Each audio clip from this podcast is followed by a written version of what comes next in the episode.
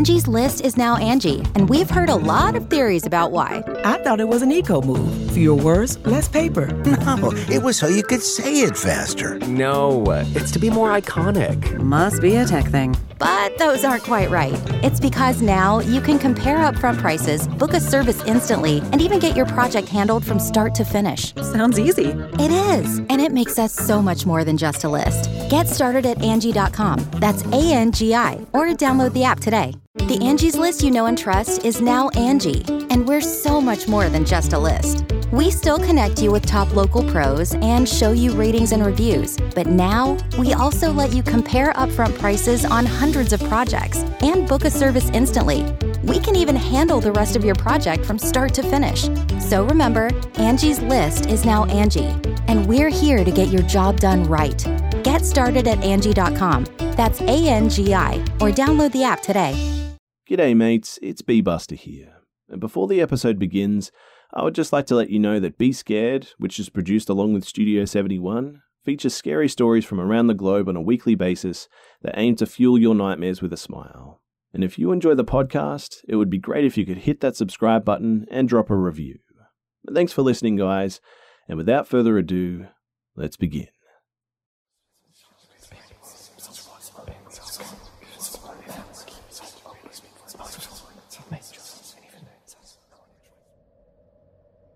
So I, a female, was fifteen at the time, grade ten and sophomore in high school.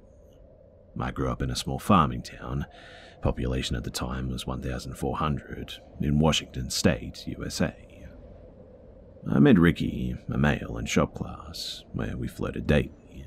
I was the only girl in the class and assumed that that was why he was flirting with me.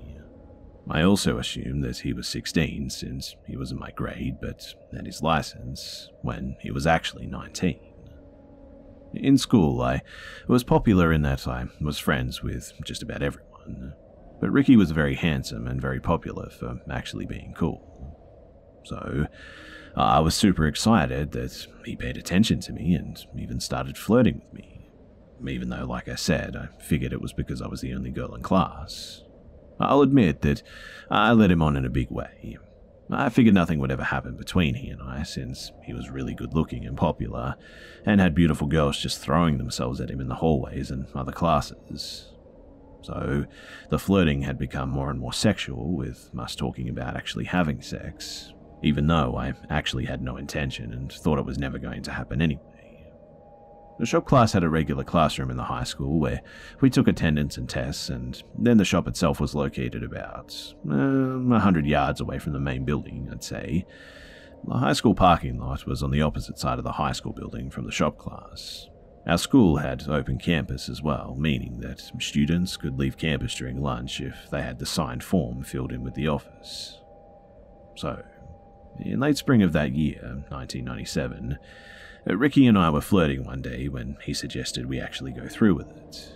He suggested that we leave right after that class, during lunch, and head to his house. I don't know why I agreed, other than realizing that I had talked and talked about it for weeks and couldn't admit that I'd been lying the whole time. So after class, he and I left the shop and we walked around the back of the school to the parking lot. We got in his nice truck and we drove away from the school. I was freaking out internally because, one, my friends were expecting me to leave campus with them and were waiting by my locker, and two, was I really about to have sex for the first time with one of the hottest guys in school? We drove through town and went to his house about a half a mile from campus. We went inside and as soon as the door closed, he started kissing me. To this day, this first kiss is one of the best I've ever had. I couldn't completely appreciate it at the time because, well, I was still freaking out. We made our way to his bed and continued kissing for forty-five minutes while he kept trying to get me to go further with him. He had stripped down to his boxers, but I still had everything on, including shoes and jacket. He wasn't pushy or anything, but just trying to go with what we had discussed for weeks. After forty-five minutes, I said that I just wanted to go back to school. He sighed, put his clothes back on, and then we left. We drove to the school in silence, and when we got to the parking lot, he asked if I was okay. I said yes, and got out, and I walked quickly inside. Out of my peripheral vision, I saw his truck leaving the parking lot. Lunch was still going on, so I went to my locker, grabbed my books for my next class, and I went in the classroom to read until class started. Shortly before class started, two of my friends that I was supposed to meet for lunch came in and they asked if I was okay and where I had gone. I said that I was fine and didn't want to talk about it. One of the girls then left to go to her class, but the other girl, Allie, was in the class with me, so she stayed. About halfway through the class, I just decided to tell Allie about what had happened and made her promise not to tell anyone. She was concerned, obviously, and made sure that I realized that I had put myself in a dangerous situation, and no one knew where I was or even with whom. To be honest, I hadn't even thought about that until she pointed it out. The next few days, Ricky went to school but skipped shop class. I was fine with this too because I didn't really want to see him, mostly because I was just embarrassed. But Ricky started coming to class again and tried talking to me, but I was quite rude. For about a week, in fact, shop class consisted of him trying to talk to me, me ignoring him, him sighing and then just walking away. After that, I was much more civil, but never went back to flirting with him. He started approaching me between classes and even during lunch, just being friendly and lightly flirting, but I never returned the flirting again. Random groups of girls started approaching me and asking what was going on between Ricky and I, why did he like me and why was he ignoring them, et cetera. And I just didn't really have any answers. The second to last week of school, Ricky hung around me often but was really quiet. And then he told me that I was the first girl to ever turn him down. During the last week of school, he went back to hanging out with his friends and flirting with the pretty girls, and I was quite relieved, mostly because I felt guilty for leading him on like that, and also guilty for putting myself in that situation. About midway through the summer holiday, I actually ran into Allie, and she asked if I had heard about Ricky, and I told her that no, I hadn't, and she said that Ricky was on the run from the police for the attempted murders of two men. She said that she heard that it was a drug deal gone bad. I was shocked and I let my imagination go wild with thoughts of what if. I mean, I assumed that if he was willing to murder two men, what would have stopped him from raping or even murdering me? A year later, one of the men died from complications from his wounds, so the charges were actually changed to one charge of attempted murder and one charge of murder in the first degree. I later found out that it wasn't actually a drug deal gone bad, but was actually a failed cartel hit. I have more info on that and why I don't believe Ricky would have actually harmed me or pretty much anyone, if it hadn't have been for his dad's employer, but this story's pretty long, so I'll finish it here. I don't really know what happened to Ricky, and I heard that he fled to California and then possibly to Mexico. But one thing I do know is that he was never caught by the police.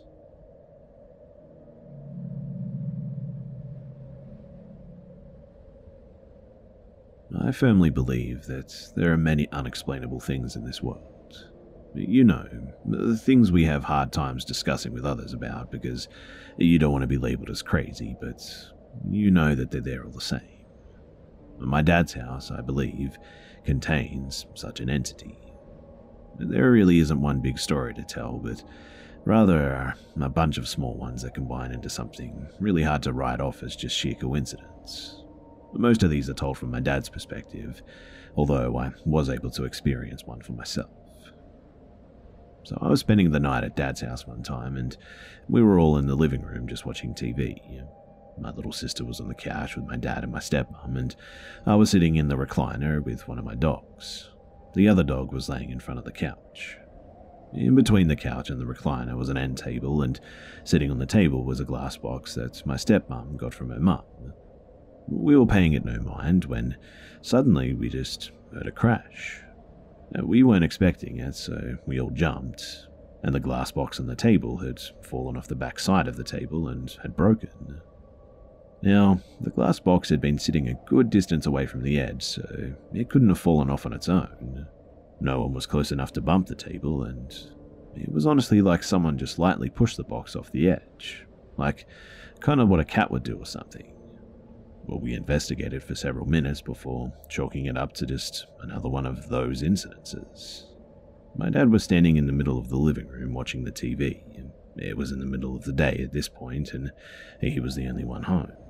When suddenly, from the direction of his and my stepmom's bedroom, he heard a loud and deep ha-ha, and his first thought was that someone had actually broken into his house. So he ran in there, ready to beat the daylights out of the intruder, only to find an empty room.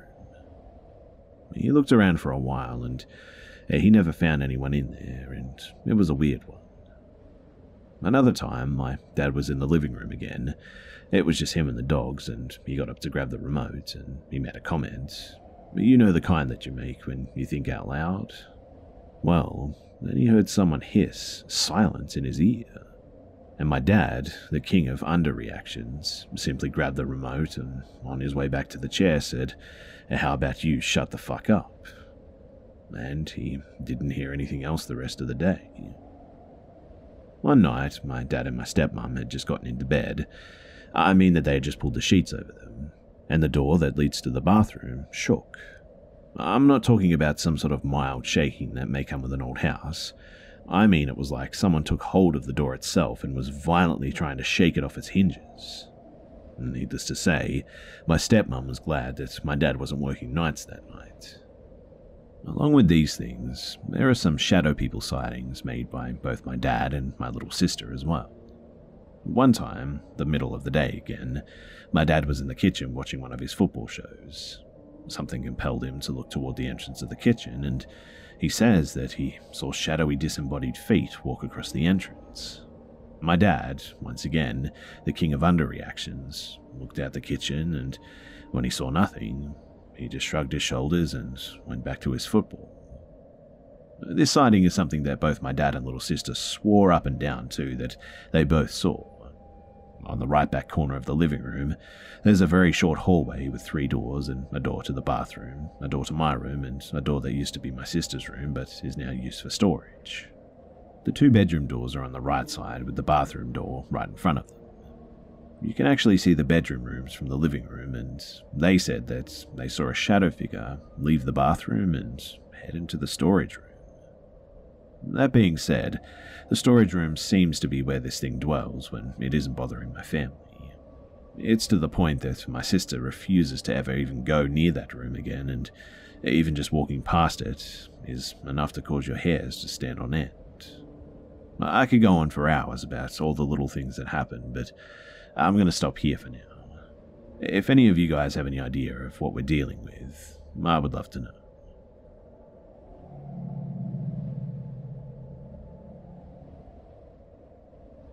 This happened years ago, but still haunts me to this day. Back when I was in middle school, I lived next door to a small neighborhood. All I had to do was hop the fence, and I'd be in the neighborhood where all my friends lived. We were all between the ages of twelve to thirteen, and there were five of us.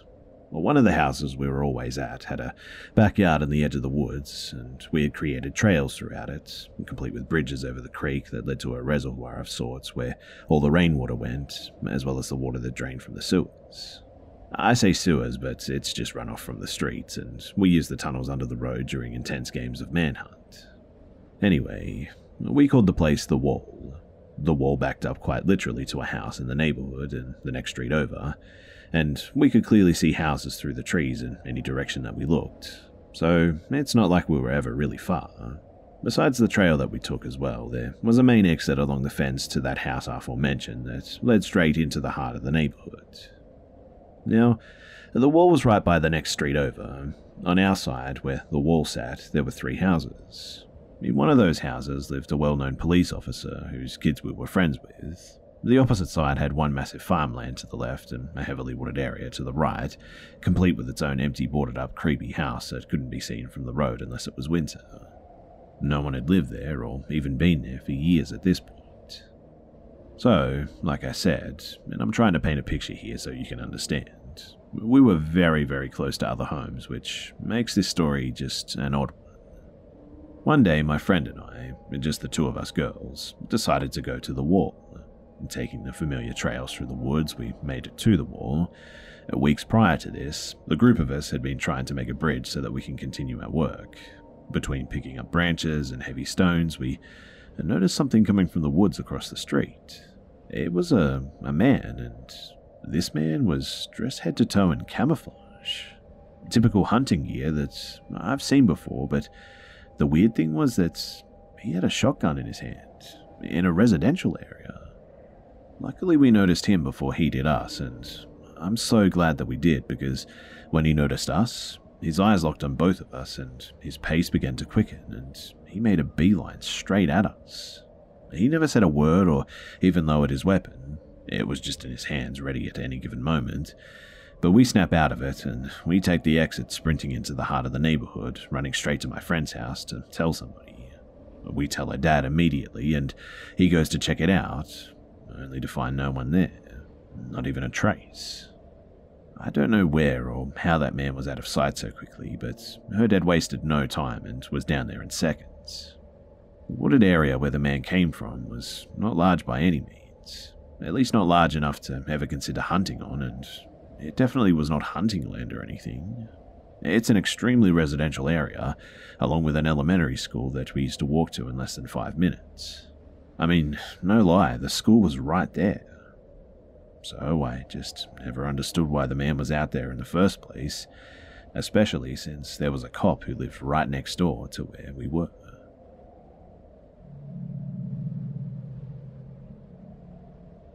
Angie has made it easier than ever to connect with skilled professionals to get all your jobs projects done well. If you own a home, you know how much work it can take, whether it's everyday maintenance and repairs or making dream projects a reality. It can be hard just to know where to start, but now all you need to do is Angie that and find a skilled local pro who will deliver the quality and expertise you need. Angie has over twenty years of home service experience, and they've combined it with new tools to simplify the whole process.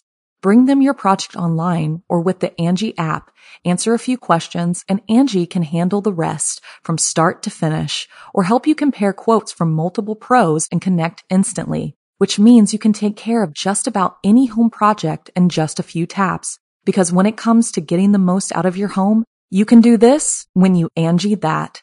Download the free Angie mobile app today or visit Angie dot com. That's A N G I dot com.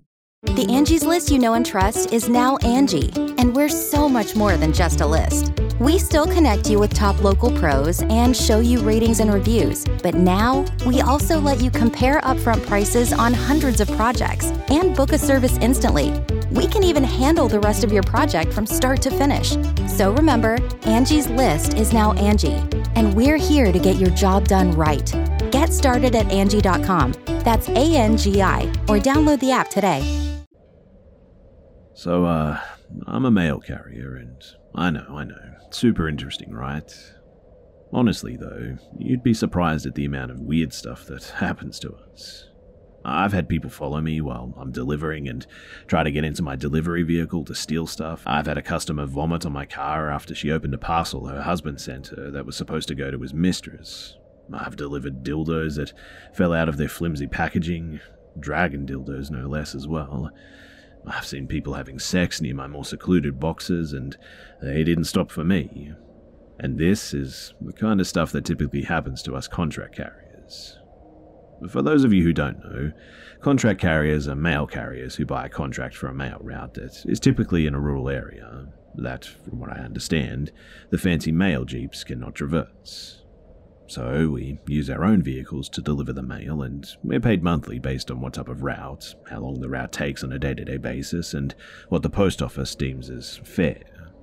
Technically, we're self-employed, but still have to abide by the rules of the post office, and we still have to become certified to even touch the mail. But of course, being in the areas that we're in most of the time, that kind of weird stuff I mentioned above happens all the time.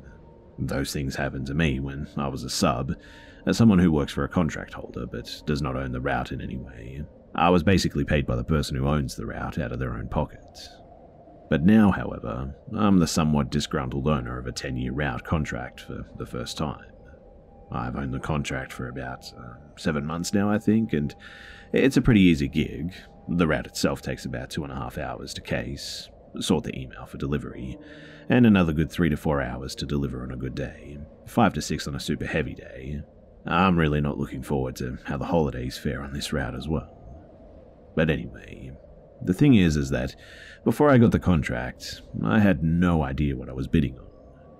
The way someone gets a contract is that they bid for it. The person bidding will give a monthly salary amount that they feel would be a fairish thing for the route in question. The post office and the bid holders then decide which amount is the most accurate, in their oh-so-wise opinion, for the route, and they give it to whoever has that amount. And I was lucky enough to get it. And so I get a pretty damn good pay that I technically chose for myself.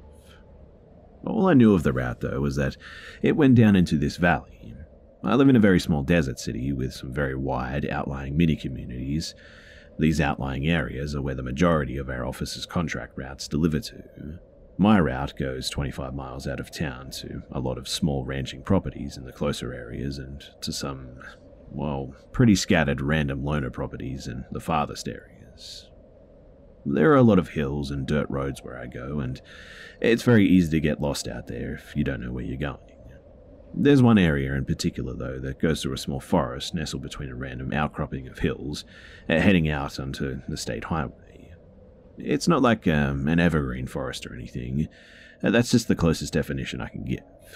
They're not really trees so much as just kind of gigantic bushes that nestle together very closely on either side of the road.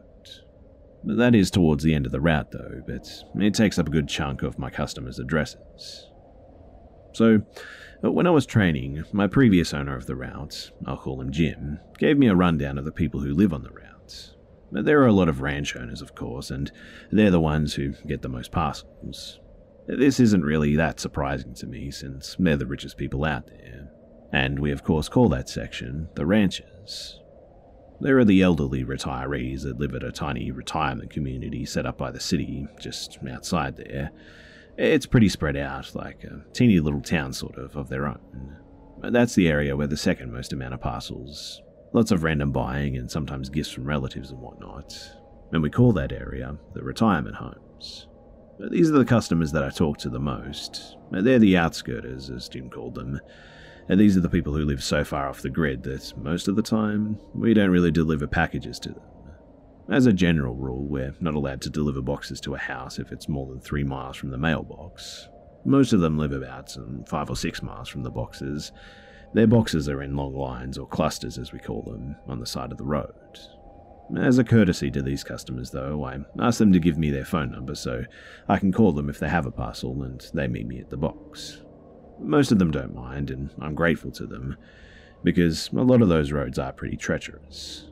I once tried to be nice and deliver a box to one of them, and I actually got stuck, unable to move my car for almost four hours as I lost service. Eventually they found me, and that's when they gave me their number at last, and they don't get many boxes, though, in that part of that route. But then there's what Jim called the ghost town. It's not really a town per se, but more of the secluded homes like the previous area. But these guys are closer to the road, and they're the ones who live in the forest that I mentioned above. He called it the ghost town for a good reason as well, because these people are either never home, as most of them are snowbirds, or the ones who are, are really creepy. And there's a few homes out there that are usually vacant, more snowbirds, that just have a lot going on. But for the stories I'm about to tell you, there are three homes involved. Two of them are in the ghost town, and the other one takes place in the outskirts area. But that last one is by far the worst, so I'll leave that to the end. There's more, obviously, but these are by far the most interesting as far as history and the stuff that's happened. I'm telling them in order of intensity, so stick with me. I'll give each house a name here as well, since I pretty much do at work anyway. It's kind of how I remember their addresses without really having to think about it. Real names have obviously been changed for customers' privacy, though. So, the Bailey cluster is a grouping of homes in the ghost town that belongs to a single family with the name of Bailey. The mailboxes are all nestled together on the side of the road against some of those large bushes in the forest that I mentioned. Just before the mailboxes, there are four total, is a small dirt road that leads up to their property. The whole road has to be about four feet across, I'd say. That's how it feels anyway, because when you're driving up, the bushes on either side will scrape the side of my car. I've gotten more than a few scratches because of them as well. I've asked them to trim them down, but they just never do. So in the end, I just gave up. When you get to the property, though, you're met with this large six-foot-tall rusted iron gate with the name Bailey fashioned out of bent horseshoes and pipes, kind of welded to the top of it.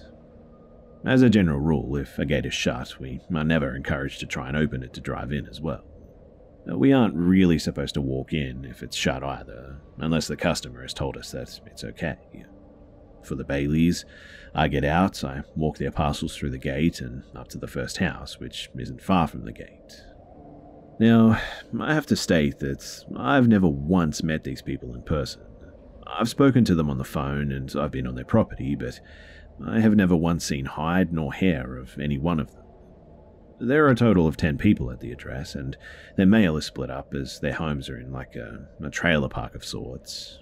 For example, one of them gets their mail at one Ghost Town Road, another one gets it at State eight, and the other will get it at Mobile two or three or four. There are four people in one and two, and one person in three, and the others are all in four. Every time I bring them a parcel as well, I always just leave it at the first house. Once you walk through their gate as well, you have to walk up a, a bit of a hill. You can see the total green roof of the first house peeking up over the hill as you walk as well, and when you get closer, it becomes apparent very quickly why the place is just so unsettling. Clown. These people, they love clowns. There are clown statues, paintings, mobiles, wind chimes. I mean, you name it. It's just clown face everywhere. They even have clown dolls scattered around the place, and none of them look nice. They're all kind of threadbare and worn out from sitting in the hot desert sun all the time, and I'm pretty sure animals have made homes in some of them as well. There are actually a few that are even big enough to house a small family of squirrels. Now, I know that this isn't paranormal or even all that creepy, but you have to admit that it's more than a little odd, right? The first house is a simple single-wide mobile with a bright teal-green painted roof, and the windows all have clown decals in them. Little clown faces that, honestly, look like they're straight out of a vintage coloring book, hand-colored and everything.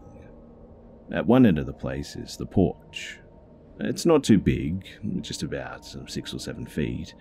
There's a small awning with dozens of clown wind chimes and sun catchers hanging from it, almost making a curtain out of them, they're so clustered together. On the porch is a rocking chair, and this thing is painted like a clown. The curved rockers are painted red, the legs that attach them to the chair are yellow with red polka dots. The seat and arms are white, and the back is white, with three big red dots painted on it, like puffballs on a clown shirt. The top part of the back has a clown face on it, and you put it all together, and I'm telling you, it's a nightmare. The reason why I mention this chair as well is because it's where I'm asked to leave the parcels, and I always do, but I'll never forget the first time that I left them there. There were four boxes for them, and one for one and the rest for three, and I called ahead of time to let them know that I'd be out there in about three hours, since they're towards the end of the route. It takes longer to get to them, in other words. I'm always told as well by who I assume is their matriarch or something, to leave them all on that damn chair. I've never been up to their property at this point, and I'd been delivering about a month, but only ever had mail and small parcels that fit in the box for them. So when I went up there for the first time, seeing their little clown cluster was a bit nerve-wracking for sure. I mean, I'm terrified of clowns, and I have been since I was a kid, but that's a story for another time as to why. But I crept up to that first house and I peered around the place. It's so isolated and odd that I felt like every single clown around me was just watching me. I placed the boxes on the chair in a neat little pile, and I settled the chair to stop it from rocking so the boxes wouldn't fall off. Once it was still, I turned and I hastily tried to leave, but it was the creaking that stopped me. I froze and I listened, knowing full well what it was. I turned and, sure as shit, that chair was rocking. And not just a little bit, but enough to knock one of the boxes onto the porch. It was honestly like someone had deliberately pulled it all the way back and thrust it forward to rock as violently as possible. You can bet your bottom dollar that I didn't hesitate one bit.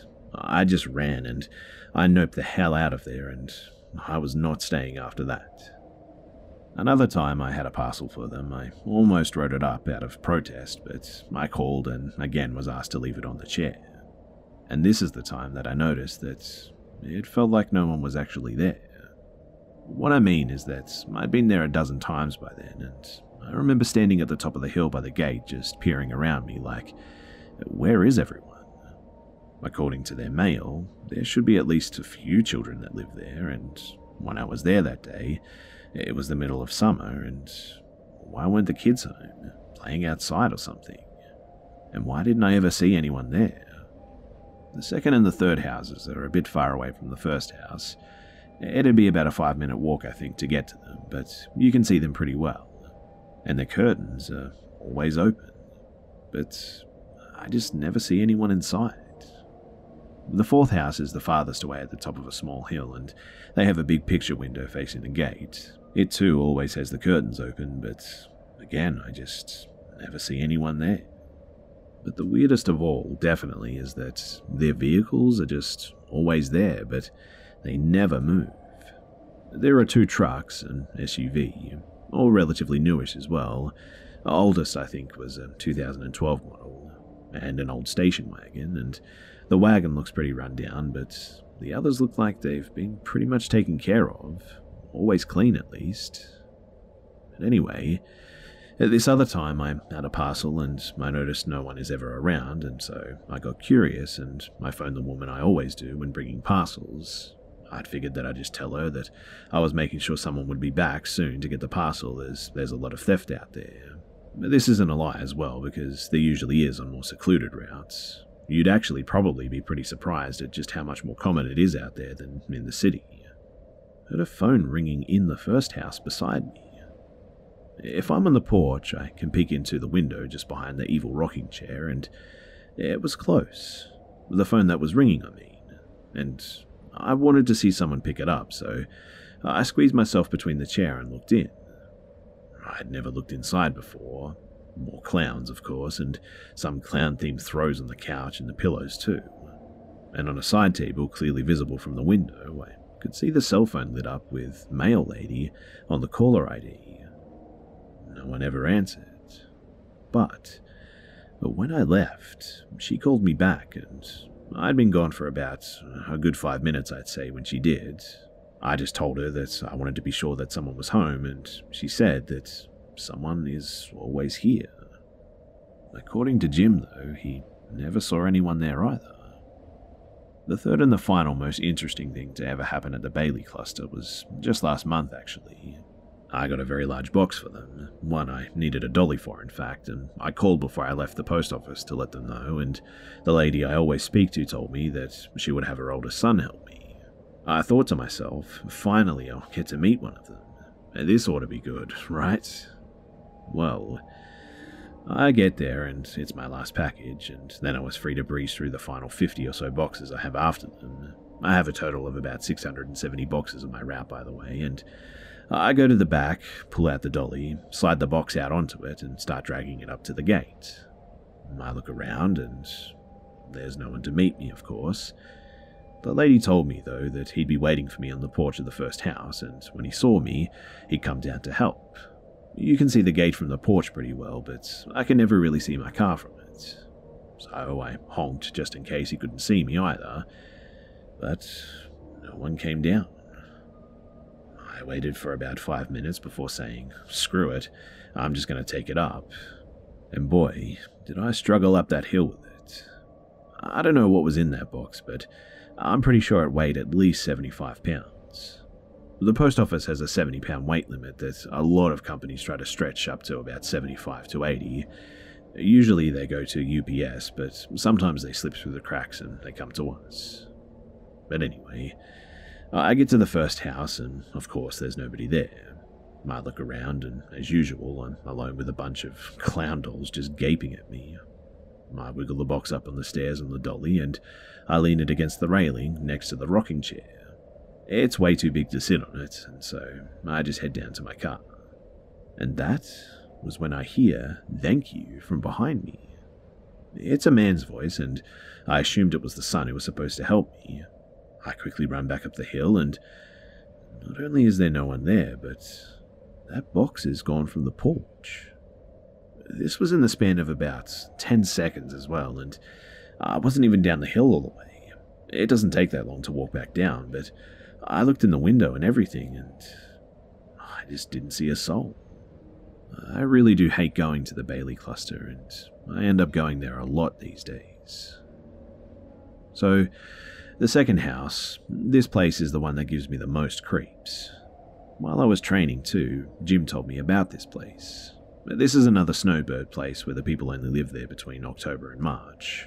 They were there when I started, and they actually came back at the beginning of this month. Super nice people as well, and I actually really like them, but I don't have a clue as to why they live there. Jim told me that back in the early nineties, when he first started working at the post office, the guy who used to do the route before him told him the story. According to him, there was a family of five that lived there, and all of them were absolutely crazy. The mum had schizophrenia and would apparently abuse the kids because of the voices. The father was no better. He was a worthless drunk who just sat by while his crazy wife heard the kids. And one night, the eldest child, who was eighteen and finally fed up with how they were raised, tried to escape with his siblings. But the mother, of course, tried to stop them, and the kid just finally snapped. And he murdered his parents and painted the walls with their blood. The incident changed him, and while his siblings escaped, he apparently stayed in the house with his parents' corpses until he ended up slitting his own throat and tried painting the floor with his own blood before succumbing to blood loss and dying himself. And they weren't found for months. The place was eventually cleared out and torn down and rebuilt, and the guy who built the new house was compelled to paint the house red. It's not obnoxiously red or anything, but it's just too red, if that makes sense. There's no long driveway up to this place. It sits right on the road at the end of the ghost town. The end is literally just a dead-end road, and they're right there at the tail end of it, where signs tell you to just turn around.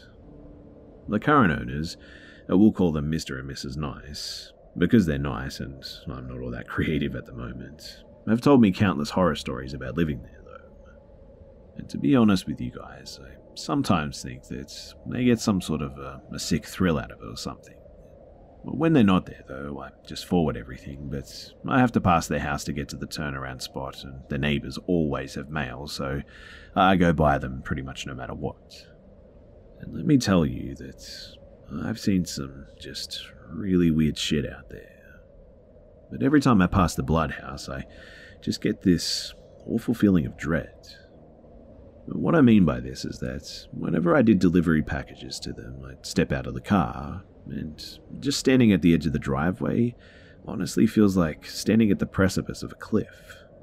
I feel like stepping onto their property is like jumping off to my death or something. It's terribly unsettling, and I honestly don't know how they stay there for as long as they do.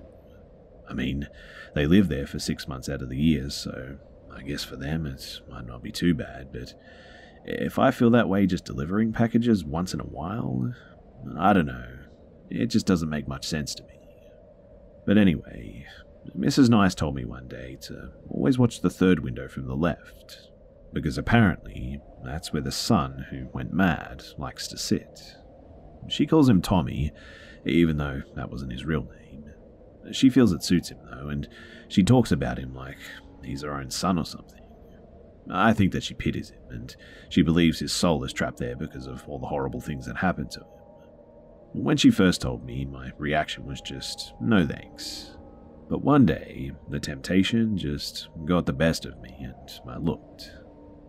When you're at the mailbox, you can see into all their windows, and the house is a, a long one-story place with six windows, three on either side of the small front door.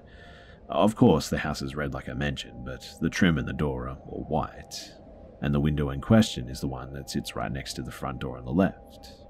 Missus Nice told me that that's the front guest room, and so I looked. And I could barely believe my eyes, because I didn't see a full-bodied apparition or anything like that, but I definitely saw a face. And It looked just so anguished. Like, you know the happy and the sad mask that you see for drama and theatre? It looked like the sad mask, just pained. But I blinked and the face was suddenly gone and the curtain, which was open, was now closed. Another time, I actually walked up to the house to put a package by the door. The Nicers weren't home that day. Their truck was gone, so I decided that I would put the package around the back and leave a note in their box to let them know, since I didn't have a number for them at the time. When I walked around the back, I put the package over the small fence into their backyard. And once I did, I turned and I felt myself just run into someone. But there wasn't anything in front of me. Nothing but air, that is. But I swear that I felt something was in front of me. I didn't want to move forward. It was like an invisible wall had just been erected before me, and while I couldn't see it, I knew that if I went any further, that I was probably going to get hurt. It just felt really oppressive and strange, and I actually backed up into the house and slid along the wall all the way to the front. And whatever invisible force was there, I felt like it followed me. And I'm ashamed to admit it, but I actually began to cry because I felt like there was a person just pressing up against me as I was moving, like they were trying to force me back. Once I hit the edge of the house too, I, I just bolted and I ran to my car and I just sped away. I cried most of the way back as well because it was just so, I don't know what else to say, but terrifying. When I told Missus Nice about it the next time I saw her too, she said that Tommy likes to do that. He tries to intimidate people, and he does it to Mister Nice all the time apparently. Around the third week too, after the Nices left for their summer home, I passed the house and I swear that I saw someone standing at the mailbox, but it just wasn't solid, if that's the right word. It was like a, a blurred outline of a person when I got closer, and as I passed, the head seemed to turn with me as I drove by, just sort of watching me. I don't like passing that house, and I'm glad they're back for the winter because it makes me feel a bit more at ease to know that they're there. But I still don't like the idea of delivering packages to them at all. I do not want to be anywhere near Tommy. But now for the last one, which, of course, I saved the worst for last. So the third house I call the Hills Have Eyes house, and I hate this house. This is the one that isn't in the ghost town. This is in the section before it, the outskirts.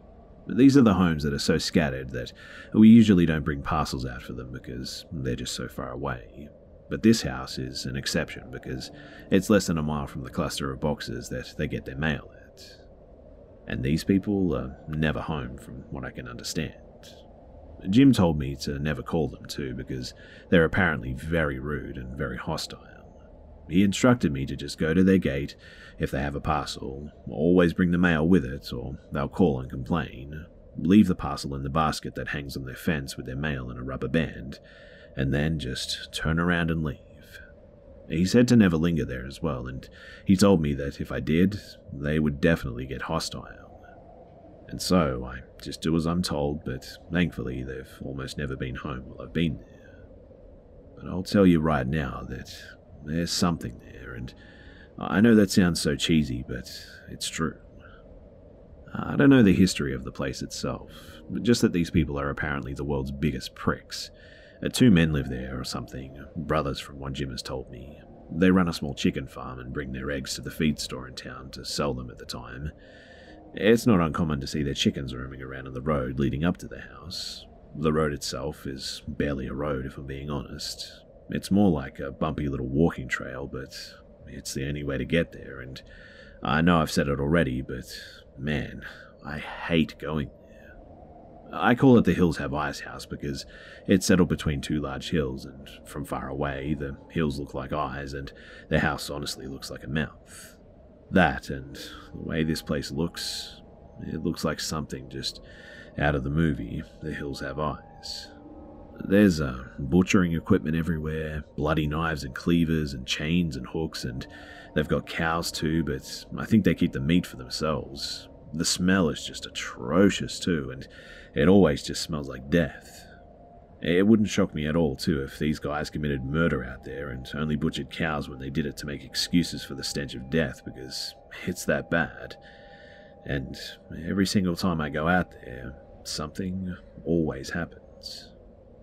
I've been out there six times to deliver parcels, so I'll recount each incident.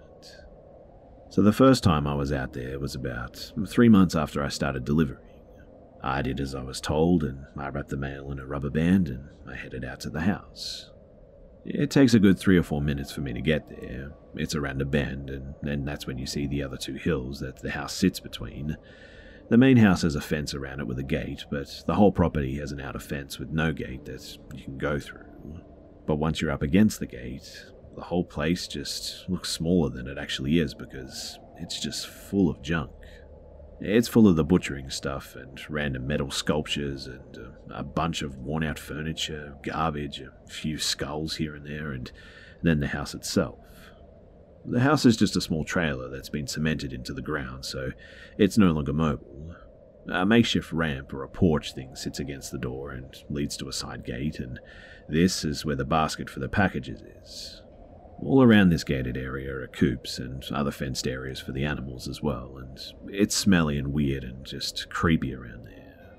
So I just tossed the box and the mail into the basket and I turned to leave.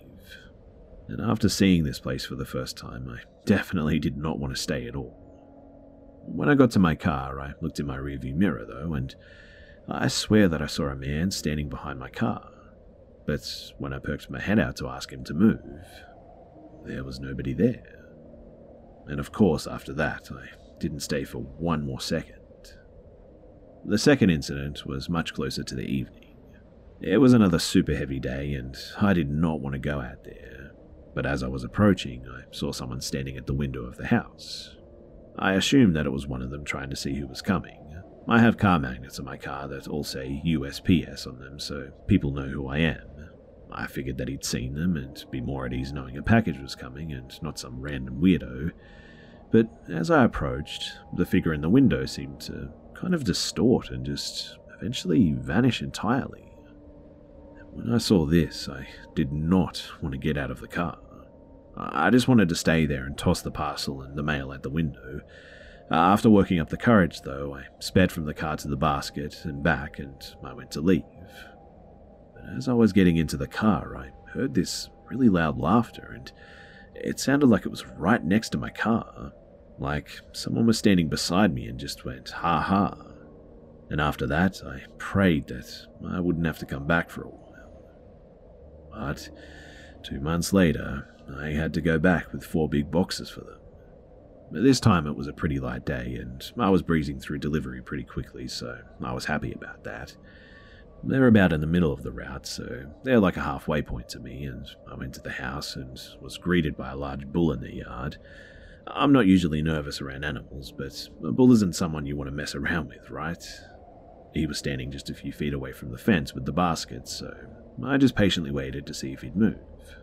I didn't want to honk, lest the angry bastards who live there just happen to be home and come out to yell at me or something. I didn't want to shoo him because, honestly, I didn't think it would work. When all of a sudden this bull moves and freaks the hell out, thrashing about like someone was riding him. He came dangerously close to my car as well before running off into the area where the fences are. And then a whole chorus of moos erupted from that area, and it was just a cacophony of noise. I grabbed the boxes and I got them to the fence as fast as I could. I didn't know what spooked the bull, and I didn't care. I just wanted to leave. I didn't see anything this time, but I was afraid of the bull coming back and tearing up my car or even goring me in the process. Now, the fourth incident is honestly not the worst, but still pretty unsettling. So, I never had a package so small that it actually fit in a box for them. And honestly, I almost said screw it and just shoved it in the mailbox. I should have, but I didn't want them to call and complain. They hadn't complained on me so far, so I wanted to keep it that way. So I reluctantly headed to the house again with the package and their mail, and when I got there, there was a single dead chicken hanging from the awning above the porch. It was weird, but Given this place's track record, it honestly wasn't that surprising, and definitely not as surprising as the giant dressed cow hanging from the pole on the other side of the yard. I didn't notice that until I was putting the package in the basket. It was obscured by a tree when driving up the place, and as I'm walking back to the car, the chicken and the cow both started to just suddenly swing. Now, it's not windy, and even if it was, one of these things is a cow. I didn't think a light breeze was going to push a cow, but they're swinging back and forth almost in tandem, and at this point, I just said nope, and I left because I wasn't about to stay for the rest of that show. The fifth time was two weeks ago, and it had been quiet for a while since I was out there, and I had vainly hoped that I wouldn't have to go back for longer, but I will. The holidays are starting, and everyone's getting their stuff, so it makes sense. So I get out there with three boxes, and for the first time, I see a living, breathing person in the window. Jim told me that one of the brothers was in a wheelchair. This was apparently that brother. He was bald, with a weird tribal tattoo across where I believe his hairline used to be, just sitting in the window, just staring at me. I waved out of courtesy, and of course he didn't wave back. The first time either of us had ever laid eyes on one another, but I don't know what I expected him to do. Maybe smile back and wave or something, but I guess I know damn well that these guys are pretty much dicks. I noticed as I put the parcel in the basket, though, that he wasn't looking at me, but something behind me. And I looked, and I saw someone walk up behind one of the chicken coops. I looked back at the brother in the window, and he gave me a sort of grumpy, uh, you saw that right kind of look, and nodded toward the coop. I just kind of slowly nodded and went back to the car, and he watched me back out, and as I was turning back onto the road, I saw him leave the window and draw the curtain closed. The last time was actually yesterday, and thus far it's definitely the freakiest thing next to the bull. So I was having a typical holiday season Monday, very heavy day with lots of mail and lots of parcels and whatnot, and of course they had to have a whopping five parcels delivered to them. So I get out there at about four p m or so, and I'm already exhausted, halfway done, knowing I'm not going to go home until about seven. It takes a good forty-five minutes to get back to the post office, and another ten to unload and finish my day. I know I won't be finishing the route until about six or so, so I'm just trying to hurry everything along. Going out to this place too doesn't help in making good time, so I get out there, get out and put some of the boxes in the basket and the others below it, and I go to leave. When suddenly, I feel a hard tug on my shirt that pulls me back, and I fall on my ass in the dirt. I hit my head on the edge of the trailer and swear to myself before getting up. I thought maybe I just caught my shirt on something, but as I get further away, I feel another tug and fall back again. And this time, I know I didn't catch on anything because I was about two feet away from the fence on my left, and there was nothing on my right, and nothing directly behind me either. And at this, I scramble up and try to run and pull hard as I feel another tug, and I hear that god-awful laugh again. Once I broke free from whatever this thing was that was holding me, I didn't look back, and I just ran for my vehicle, and I left. I still talk to Jim every now and then about this stuff, and when I tell him about these incidents, he goes, oh yeah, that place is haunted, more so than some of the others, I think. But in Jim's opinion, the whole route is pretty much damned. There are, as I said, other places out there where weird stuff happens as well, but these are by far the ones that I found the creepiest. After yesterday's little incident at the Hills Have Eyes house, I felt like I wanted to share these stories with someone other than my husband as well. But either way, I'm obviously in a contract now, so if this is the best of the last seven months, I'm sure that I'll have way more after these ten years are over. Thanks for listening if you got this far. I know it's pretty long, but I had to get some of this stuff off my chest because it's just eating away at me.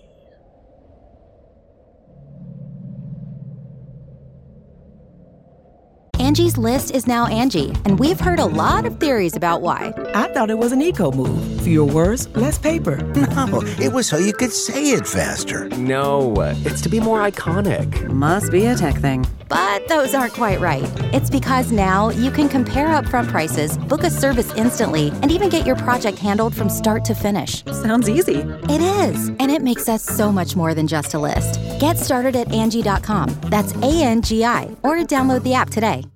You can live out your MasterChef dreams when you find a professional on Angie to tackle your dream kitchen remodel. Connect with skilled professionals to get all your home projects done well. Inside to outside, repairs to renovations. Get started on the Angie app or visit Angie dot com today. You can do this when you Angie that. I've always been afraid of the dark. More than that, in fact, I've always been afraid of the curtains being open at night. The big black void of the backyard from the kitchen window is just unnerving, so I make it a point to close the curtains before nightfall. That said, the first incident happened about a week and a half ago. Now, our neighbors across the street had had a lot of company lately, so the sound of car doors and people talking and stuff like that had been a common thing the past few weeks. They'd only lived there for about two months, and since they moved in, lots of people were coming and going. However, this usually stopped when it started to get dark, at least on most nights anyway. So when I started hearing sounds akin to doors opening and closing outside, I got a little bit nervous. I started thinking that maybe the neighbors just had a random night visit from someone. Some people do, I guess. I mean, I do sometimes. So I kind of put it out of my mind. I just continued watching videos with my husband. After about an hour, he fell asleep, and I kind of rested my head on his shoulder, still watching videos, until our dog, Penny, rose her head up and started growling. This dog is a master alarm, and I mean, any time she hears something outside that doesn't seem right, mostly just at people showing up unexpectedly or people talking outside or stuff like that, she'll perk up and growl or bark. Whenever she does, I go on high alert, especially at night. Our other dog, Clementine, isn't so quick to be aggressive. She's still a pup, only seven months old. She had no reaction to this except to sit up and try and play with Penny while she swerved away from her, ears and tail pointing straight up and alert. I immediately lifted myself up from my husband's shoulder, though, and I got out of bed. I should note that for the past couple of weeks, we slept in the living room as we're having our bedroom and bathroom renovated on. Our mattress is on the floor between the couches, and just behind us is a small hall that leads to the laundry room and one of the two back doors in the house. On this back door is a window with a small white curtain, and I hate that door. The curtain on it is very see-through, and I try my best to avoid it at night, but as it's the most readily available window, it was the one that I went to check and see what Penny was barking at. When all I saw was darkness, I checked the front windows and saw nothing. After a while, Penny calmed down and took her place at the foot of the bed next to the couch. Clementine, too, took her place sleeping in the front of the windows behind the couch that's in front of our bed. I put it out of my mind, thinking that maybe she was just having a senior moment. She is twelve years old, and she's had moments where she's just barked at nothing before. When I heard the sound of rustling just outside of the back door behind me. Outside, there's a lot of tools, a workbench, and a couple of old washers that we took out of the shed not long ago to try and get rid of. There's also some lawn chairs that make a very distinct sound when pushed across the concrete patio, and this is the sound that I heard. I know this sound because when the dogs are outside, Clementine runs into them and even drags them around a lot, so much so that I'll sometimes just stack them in the shed to avoid it. Penny immediately starts growling again, and even barking a couple of times, stirring my husband. I was frozen and didn't want to get up and check, so I shook my husband and told him what I'd heard. Both of us got up and checked the back door window by us, and the large picture window in the kitchen, as well as the window and the back door in there. Eventually, he resorted to grabbing a crowbar from the tool closet inside and peeking at the kitchen back door. There was nothing there. He sighed and told me that it was probably just the wind blowing those chairs around. They weren't exactly heavy, just those cheap white plastic ones some people have, and it actually was kind of windy that night too. But I still couldn't just shake the feeling that that wasn't it. Cut to two nights later, though. It was a Friday night, and my husband had gone out with a work friend. I was alone, browsing on my laptop, when all of a sudden I heard that rustling again. Only this time, it wasn't just the sound of the lawn chairs on the patio. This time, it sounded like someone was actually in the shed. The laundry room behind connects directly to the shed, which is actually a small carport or garage-type room that we just store all of our excess belongings in. So anytime a sound is made there, if you're in the living room, you can actually hear it quite clearly. This time, not only Penny began growling, but even Clementine, who never growls, began to follow suit. And this made me nervous. I called my husband and told him that I heard something in the shed, and he immediately told me that he'd head home straight away and to keep the doors locked. I ran to each door, making sure that they were all locked. When I passed the kitchen, I caught a glance at the picture window in the kitchen, and I'd forgotten to close the curtains, so they were open in the darkness of the backyard. And against the dim glow of the light in the alley behind the fence, I saw something move.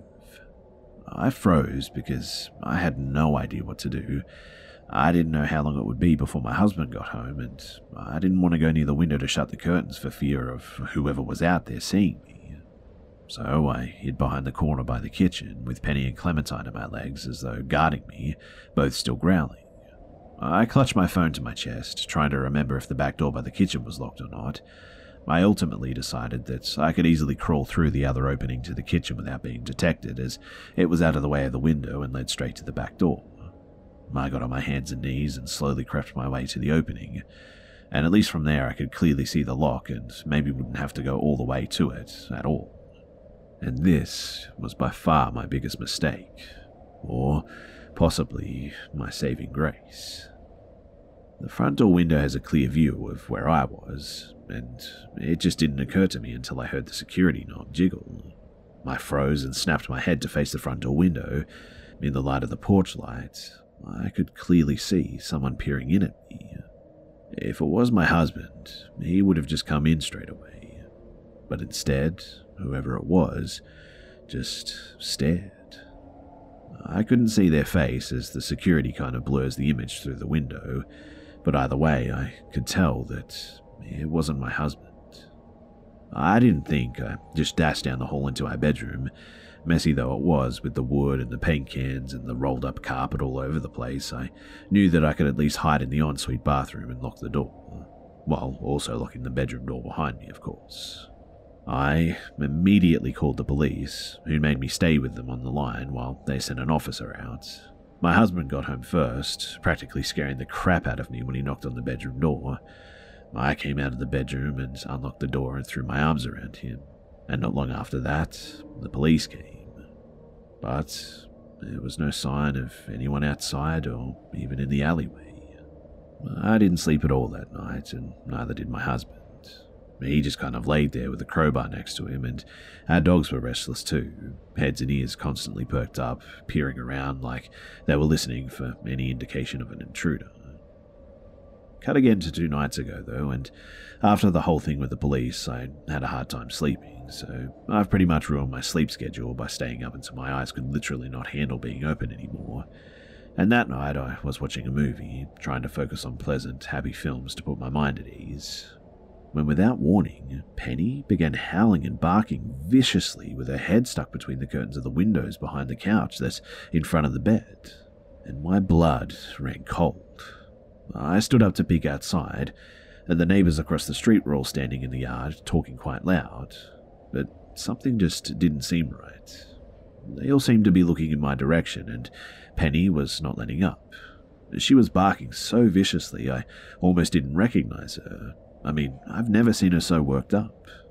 I couldn't get her to stop no matter what I did, so I eventually just pulled her from the window. But she wouldn't have it. She jumped on the chair and shoved her head between the curtains of the window by the front door and just continued. My husband woke up and instantly went into protective man of the house mode. He grabbed the crowbar from the floor beside him, walked over to the window and looked out to see what she was barking at, telling me to stay behind him. And when all that he saw was the neighbors, he got a little bit irritated by this. He'd been as stressed as I was since the whole police incident and was finally getting some decent rest. But still, despite what it may have appeared to be, I told him maybe that we should call the police again. Seeing Penny that way just left me really uneasy. The whole situation just seemed off. At first, he was reluctant, saying that they wouldn't do anything if nothing had ever happened. But as he said this, he just went paper white, and his eyes burned into the picture window in the kitchen behind me. I turned around and saw three figures climbing over the fence into the alleyway out of our yard. I immediately called the cops again, and my husband tore out the back door while I begged him to stay inside. I mean, I didn't know if those guys had a gun or what, while all we had was the crowbar. The police were there in seconds, it seemed, fast for them to be honest around here, and luckily they caught up with all three guys, who ratted out my across-the-street neighbours. Apparently, according to the officer that we spoke to, these people had warrants out for their arrest on multiple offences. One was wanted for possession of drugs with the intent to sell. Two of the other guys had outstanding warrants for assault, while the girl that lived with them was wanted in the next state over for armed robbery, which meant that it was truly a den of criminals. Apparently they'd been watching us as well as our neighbours to the left and right, figuring out our schedules for when things go quiet or when we're at work, trying to find a good time to break in and just steal any valuables. Yesterday, I spoke with the neighbour on the left. She's a very nice lady, and she's lived next to my family for the past fourteen years. She told me that she thought that she heard someone breaking into her home a couple of weeks prior and immediately installed a security system. I can't help but think that this must have deterred them from her, so they may have moved on to try and rob us.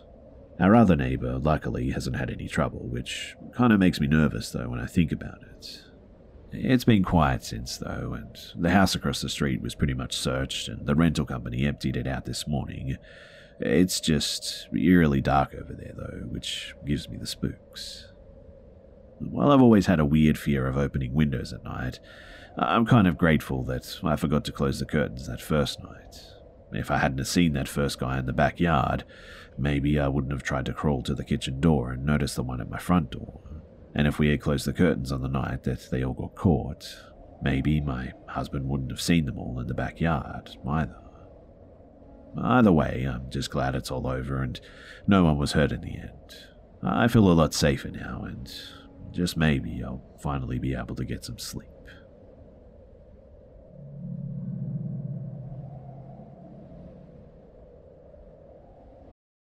This episode is brought to you by Visit Williamsburg.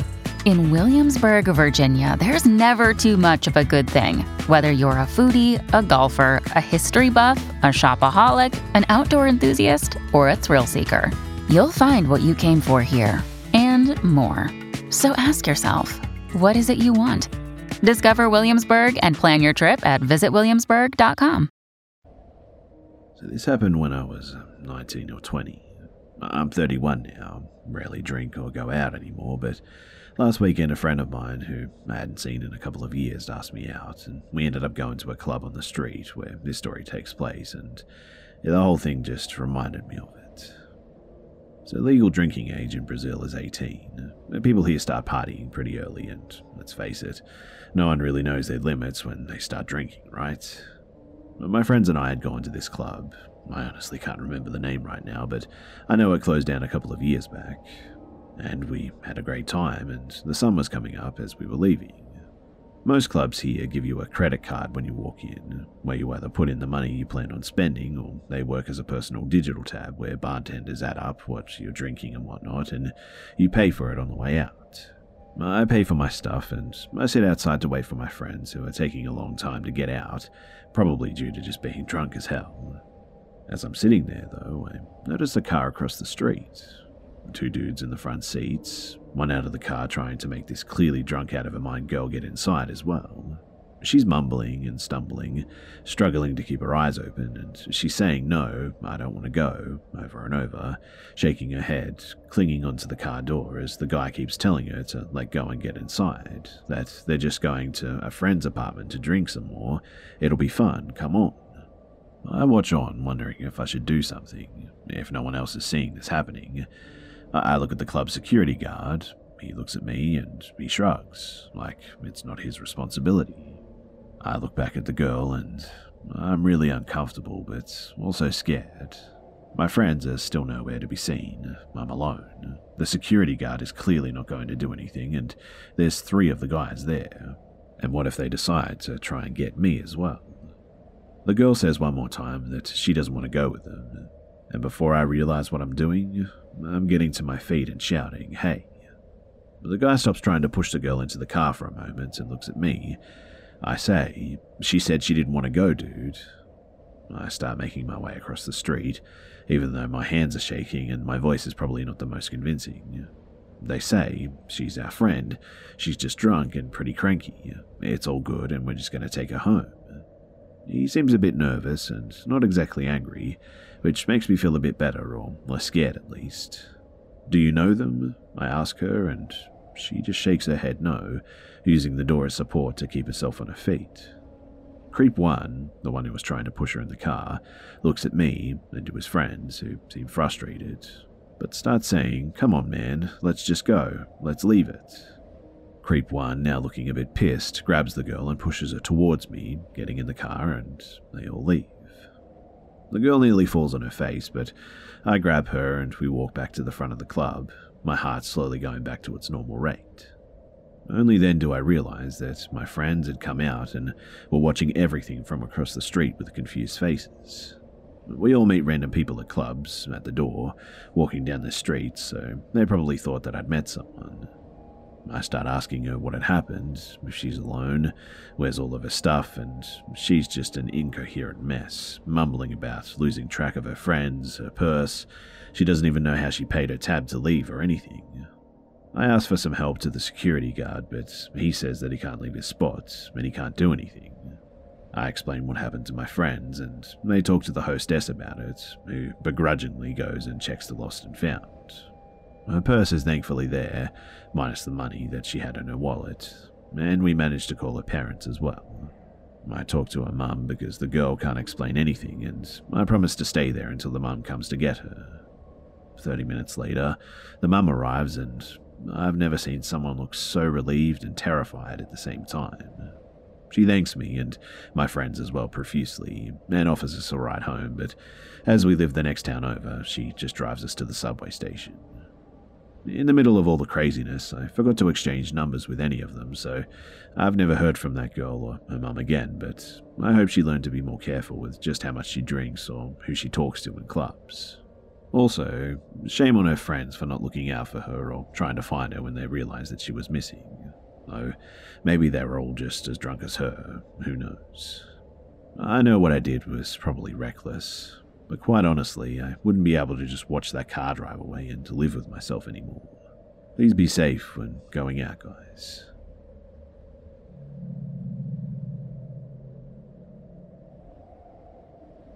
So, I work at a hotel in my town, and I was driving my husband's truck into work, as he was taking mine to the shop to get serviced. He has a, a very large truck, and I only drive it when I absolutely have to. When I pull into the side parking lot, I notice the entire lot is covered in snow, and no one can see the lines for the spots. So I begin looking like a moron and try to park in what I hope is a spot, backing up and moving forward several times.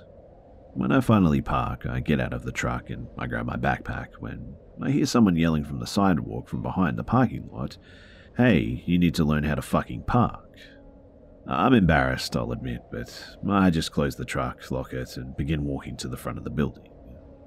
Now, the hotel has a side entrance for employees, but it takes a code and I have a shitty memory, so I just walk to the front and I go through the main entrance. I hear the guy yelling again, "Did you hear me?" I walk faster and take a peek behind me, and this guy is following me. I keep walking, but call back, "Please just leave me alone, I need to go to work." And before I can reach the corner of the building and make my way to the entrance, the guy grabs my arm and spins me around. Now, I will never forget what this guy looked like for as long as I live. He wore dark clothes with a torn-up winter coat. His eyes were bloodshot as hell, and he smelled like a combination of cigarettes and whiskey. I guessed he must have been drunk, but he didn't slur at all when speaking. He said to me, "You're coming with me." The guy began dragging me back to the truck, and I tried to pull my arm away from him, and I told him to let go of me. He said, "Give me the keys, we're taking a drive." I began to yell for help, and his grip on my arm got tighter. I'm a twenty-six-year-old woman, not skinny at all, but a lot smaller than this guy, that's for sure. He was dragging me easily, and the snow on the ground just made my feet slide along the ground quickly. I yelled out, "Someone help, please," but no one was near us, and I kept fighting to get away from this guy. I prayed that there would be guests that could possibly hear me, but it was our slow season, so most likely there was no one in the rooms on that side of the building. The guy turns back to glare at me and tells me to shut the hell up and give me the keys. Now, I was carrying my backpack on one shoulder as it was big and bulky from my uniform and shoes. I quickly slipped the strap down my arm, grabbed it, and I swung it right into his face.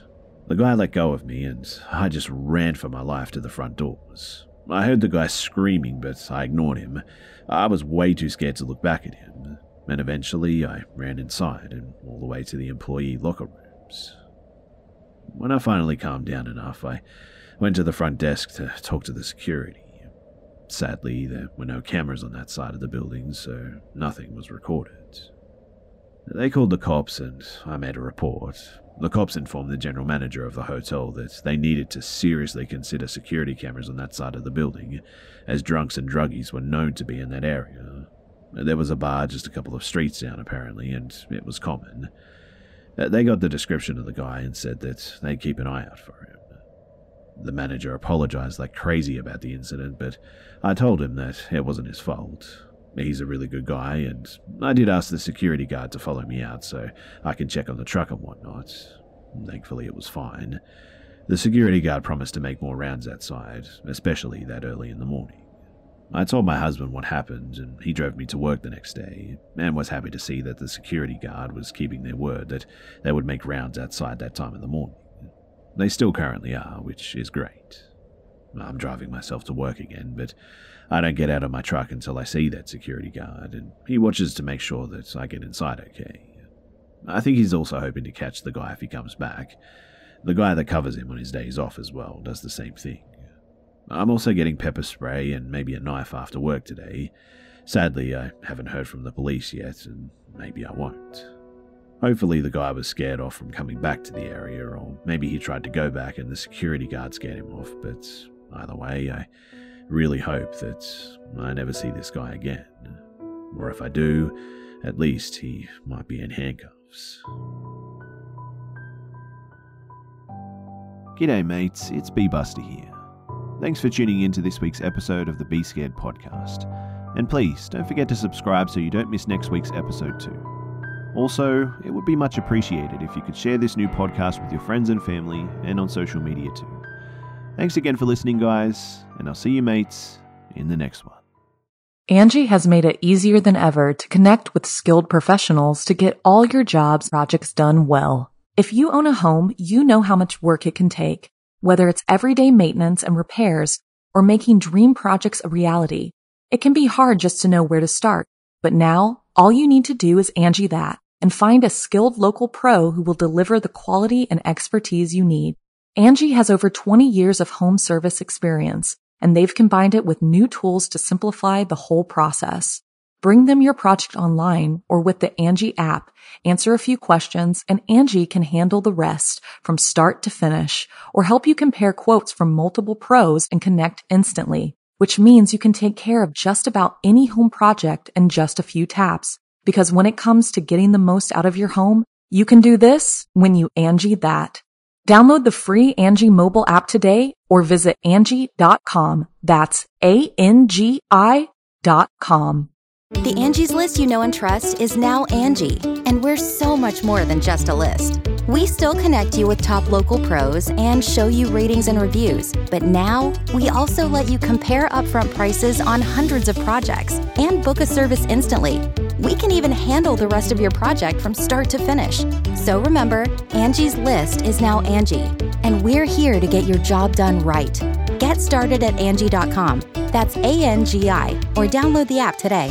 Angie's List is now Angie, and we've heard a lot of theories about why. I thought it was an eco move. Fewer words, less paper. No, it was so you could say it faster. No, it's to be more iconic. Must be a tech thing. But those aren't quite right.